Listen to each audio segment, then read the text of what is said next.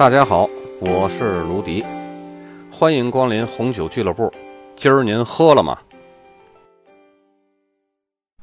今天咱们来讲红葡萄酒和桃红葡萄酒酿造的第二节。在讲这节课之前呢，有几点比较重要的东西是我要提前跟大家说一下的，就是每种我们所提到的每种葡萄品种，它的代表性的产区以及它的代表性产区生长出来和酿造出来所会呈现出来的这种风格。大家一定要记住这些个风格，就是不同产区的不同风格，因为这些知识点呢，在考试的时候会考到，而且呢，在我们今后使用的时候也会经常用得到。咱们先来说赤霞珠，赤霞珠呢属于厚皮品种，它有丰富的颜色、风味物质和单宁。赤霞珠属于晚熟葡萄品种，在一些温度较低的地区呢。呃，如果要是遇到那些个天气不好的情况下，就很难成熟，酿造出的葡萄酒呢，就会显得单宁比较艰涩，而且是那种草本植物的味道。赤霞珠的酿造呢，一般都是先去梗，然后破碎再进行酿造，很少有那种整串的赤霞珠去进行酿造的，因为整串赤霞珠进行酿造呢，它会有那种草本植物的那种青涩味儿。它的厚皮呢，就意味着。赤霞珠可以酿造出颜色很深的葡萄酒，所以呢，一般酒庄可以选择在发酵前就开始使用这种浸渍的方法，来更多的提取葡萄皮的颜色。赤霞珠的发酵温度啊，一般是在二十六到三十度之间，这个温度区间呢，呃，是足够来提取这个颜色和风味的。同时呢，这个温度又不会太高，还可以保持它本身自带的这种清新的水果风味。由于赤霞珠的本身的单宁含量比较高，所以在临近发酵结束的时候呢，通常就会避免那种较高的温度或者是过度的这种酒帽管理方法来提取单宁。通常呢，在发酵之后，它还会浸渍一段时间，就有助于柔化它这个比较生硬的这种单宁。由于赤霞珠的结构很强劲，所以呢，就意味着它酿造出来的葡萄酒很适合进行橡木桶陈年和瓶内陈年。它本身自带的浓郁的香味儿，还有比较饱满的酒体以及高含量的单宁呢，意味着它可以使用比较高比例的新橡木桶，而且不会被橡木桶盖住葡萄酒的原味儿。一般赤霞珠使用的橡木桶最常见的就是法国橡木桶，就是那种两百二十五升的小橡木桶。一般放在橡木桶里边的陈年期呢，是从六个月到三到四年不等。通常呢。呃，是十二个月到十八个月是最佳的状态。在有一些产区啊，呃，赤霞珠会和其他的品种来混合，因为赤霞珠自身啊，它是属于高单宁，但是缺乏酒体，因此呢，通常会通过跟其他的品种来混合，特别是梅洛，因为梅洛呢可以增加一些柔和性和果味儿，来弥补赤霞珠这种结构单薄的缺点，同时呢，增加一些酒体。在澳大利亚呢，有时候也会用希拉。来起到像梅洛的这种类似的作用。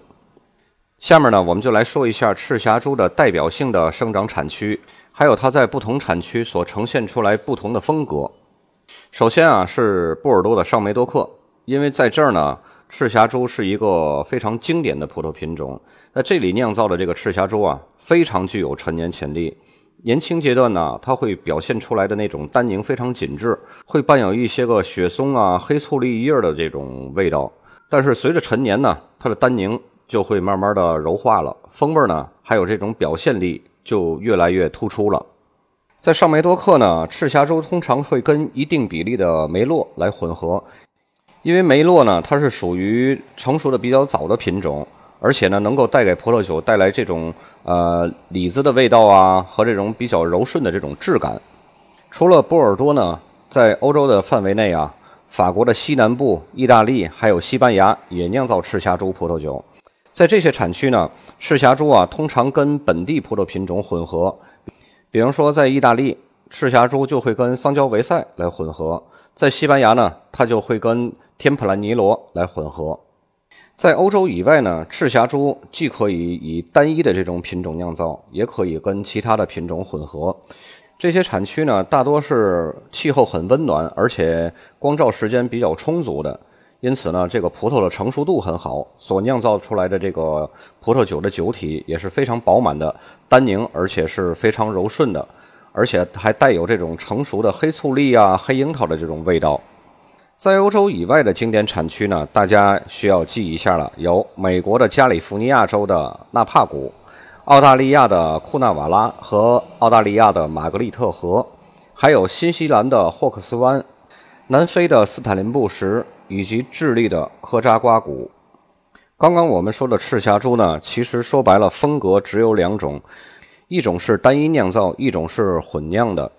但是是什么原因造成的混酿？和单一酿造这种要素呢，就是因为混酿是因为赤霞珠生长的成熟度不是特别的高，然后它需要一些个其他的葡萄品种呢来给它打配合。但是单一酿造呢，一般都是在那些个呃气温非常温暖，而且光照时间比较长的这些个新世界，因为它那个光照时间长，所以葡萄的成熟度很高。它成熟度高了以后，酒体就会饱满。然后它所呈现出来的风格呢，就是单宁柔顺、酒体饱满，而且是那种成熟的黑色水果的味道。接下来呢，我们来说一下梅洛。梅洛是波尔多的另外一种比较重要的葡萄品种，萌芽和成熟啊都会比赤霞珠要早很多。通常呢，它是用来跟赤霞珠来混酿的，增加果味的这种香气。在波尔多的圣埃梅里翁和波美侯这两个产区，梅洛呢是占有主导地位的。那个圣埃梅里翁就是咱们通俗讲的是圣艾美隆，在三级课本上它的翻译是不一样的。梅洛的酿造方法呢，跟赤霞珠非常相似，都是将葡萄梗给去掉，然后破碎。如果有需要呢，就可以在发酵前进行浸渍，提取更多的颜色和风味儿。因为梅洛的葡萄皮儿啊，比赤霞珠的稍微软一些，所以在发酵过程中呢，不需要过多的去提取。新橡木桶陈年呢，会使这个梅洛的葡萄酒呢产生这种烤面包啊、香草啊，或者是丁香的这种香气，而且会增添梅洛葡萄酒的这种复杂性。陈年的时间呢，一般也是十二个月到十八个月。酿造最佳品质的梅洛呢，往往是遵循两种风格，一种是国际化风格，一种是波尔多风格。国际化风格呢，一般是用尽可能晚采收的葡萄来酿造。酿造出的这个葡萄酒呢，一般是深紫红色，并且带有浓郁的黑莓和李子的这种果香，以及柔顺天鹅绒般的这种单宁的质感，而且通常会经过新橡木桶陈年来增添这种烤面包的风味儿，这就是国际化的风格。当然，这种国际化风格呢，在波尔多也是非常常见的。第二一种风格，这就是在波尔多以外就十分罕见了。这就是用比较早采收的这种葡萄来酿造葡萄酒的酒体和酒精度呢都是比较中等的，但是酸度呢会比较高，经常会带有这种清新的红色水果的特征，以及一些植物啊或者是树叶的这种香味儿。由于梅洛的种植广泛，所以在全世界都会种植。这里边呢没有明确列到新旧世界的一些个代表性的产区，只是特别提到了波尔多的圣埃梅里翁。和波美侯这两个产区，接下来呢就是黑比诺，又叫黑皮诺，咱们俗称就是黑皮诺，但是课本里讲的是黑比诺。黑比诺萌芽和成熟的呢会更早一些，而且果皮呢会更薄一些。黑皮诺啊，它是非常古老的一种品种，因此呢它会有很多不同种类的这种克隆苗，分别呢会带有不同的这种风味特征。黑比诺呢，可以酿制成各种风格的静止葡萄酒，从带有红樱桃果味的这种酒体轻盈的简单易饮的风格，再到这种带有泥土味啊、香料啊、森林地表味的这种复杂风格，都可以酿造。为什么我在这里会说一下它酿造各种风格的静止葡萄酒呢？因为黑比诺也会去酿造起泡酒。在这一章，我们只提到的是静止葡萄酒的风格。由于黑比诺的葡萄皮儿啊非常薄，所以从葡萄皮儿提取颜色和单宁呢是比较难以掌控的。因此呢，必须在不过度干预的这种葡萄汁的情况下，尽可能多的去提取颜色和单宁还有风味儿。如果在提取中过度打扰了葡萄汁呢，这种淡雅的一类香气就会流失或者是被掩盖了。黑比诺在酿造的时候啊，也是先进行。呃，去梗破碎啊，然后发酵前浸渍，而且现在越来越流行的做法呢，是在发酵的过程中啊，加入一定比例的整串的葡萄。这种方法呢，能够增强黑比诺的红色水果和花香的这种特征。通过一系列的压帽操作，使整串葡萄逐渐破裂。等到所有的葡萄都裂开以后，发酵就会继续连皮一块进行了。黑比诺的发酵温度啊，一般可以升到三十摄氏度以上，因为比较低的温度发酵呢，可用于那种口感比较清新的风格。但是这种比较高的温度来发酵呢，则能够提取到更多的颜色呀、风味儿啊、单宁啊，更适合需要长时间陈年的这种葡萄酒。在黑比诺的酿造过程中啊，发酵后的浸渍这种做法是不会存在的，因为黑比诺的单宁是不需要柔化的。优质的黑比诺啊，一般也会在橡木桶存放十二到二十四个月。但是因为黑比诺它的这种淡雅的风味呢，很容易被过度的这种新橡木桶所遮盖，所以呢，很多酒庄会使用那种用过两到三次这种酒液的这种旧橡木桶，而仅仅使用一小部分新橡木桶。黑比诺呢，一般它不会跟其他的葡萄品种混合去酿造。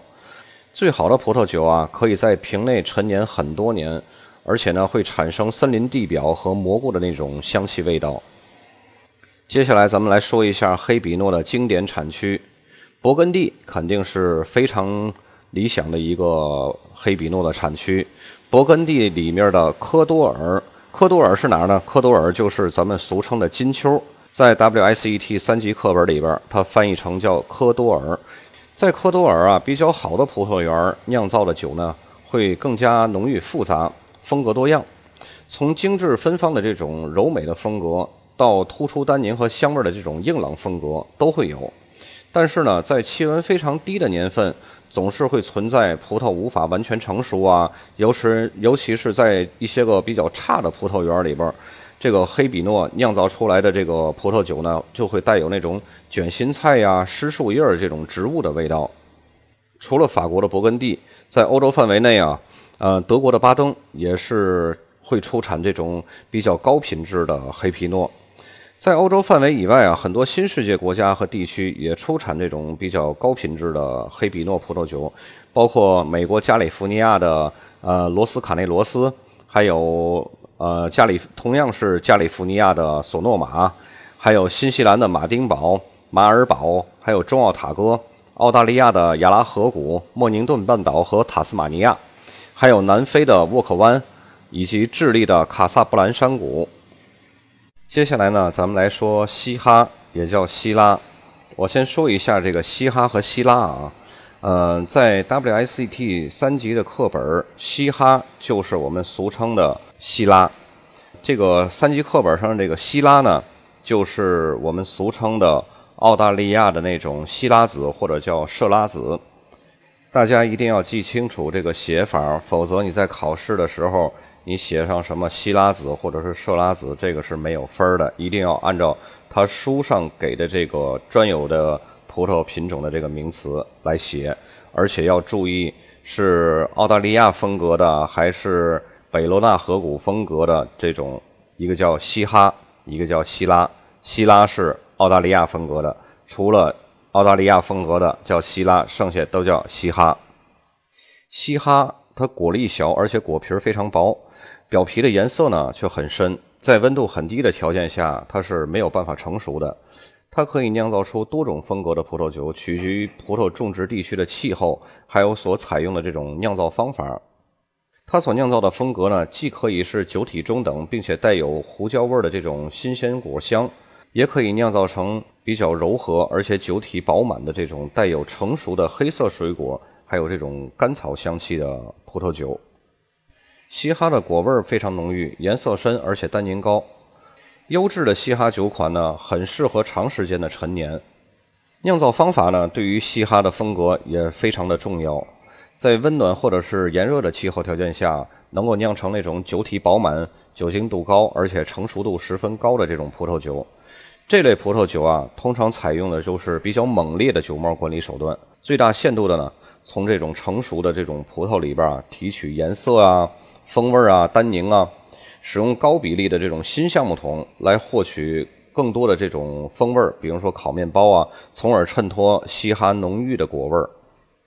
有的酒庄的酿造呢，会选择比较含蓄内敛的风格，往往呢就需要比较早开始就进行葡萄采收，因为你早采收的话，葡萄里边的含糖量就没有成熟完全成熟以后含糖量那么高，就会使酒精度变得更低。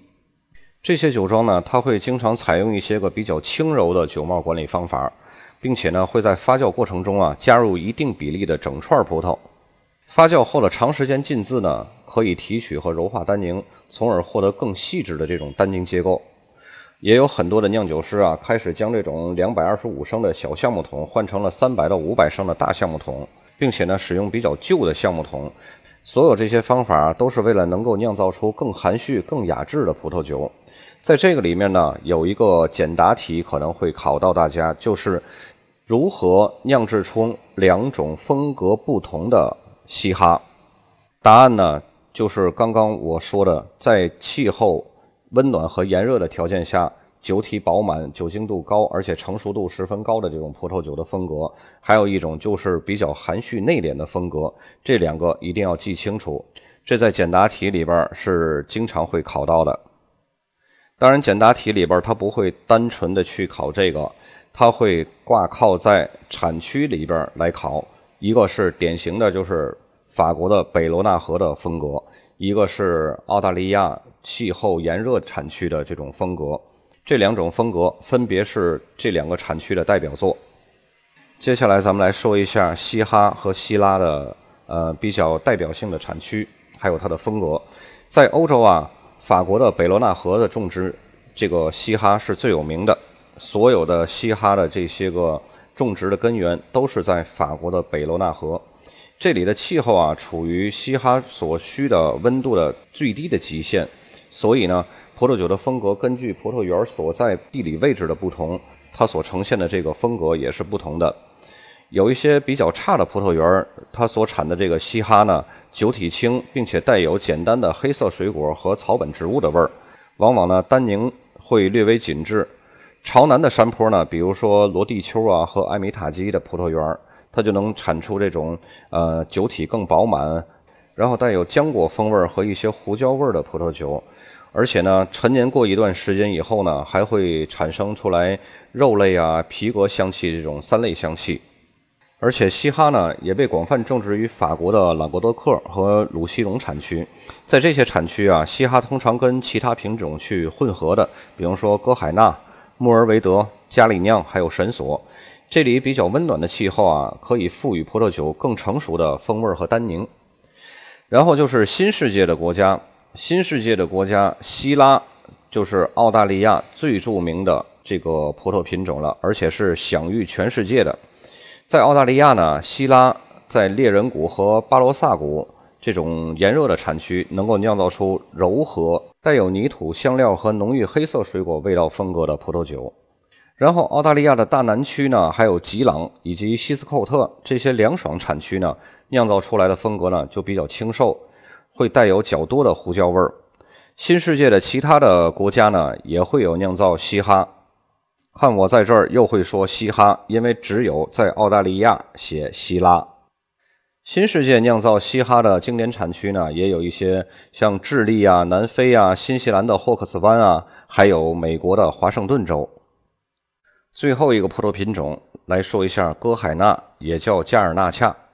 歌海纳呀，属于晚熟葡萄品种，必须种植在气候炎热或者是温暖的地区。歌海纳呢，有非常好的抗旱抗旱的这个能力，因此呢，适合这种少雨啊、呃比较干旱的地区。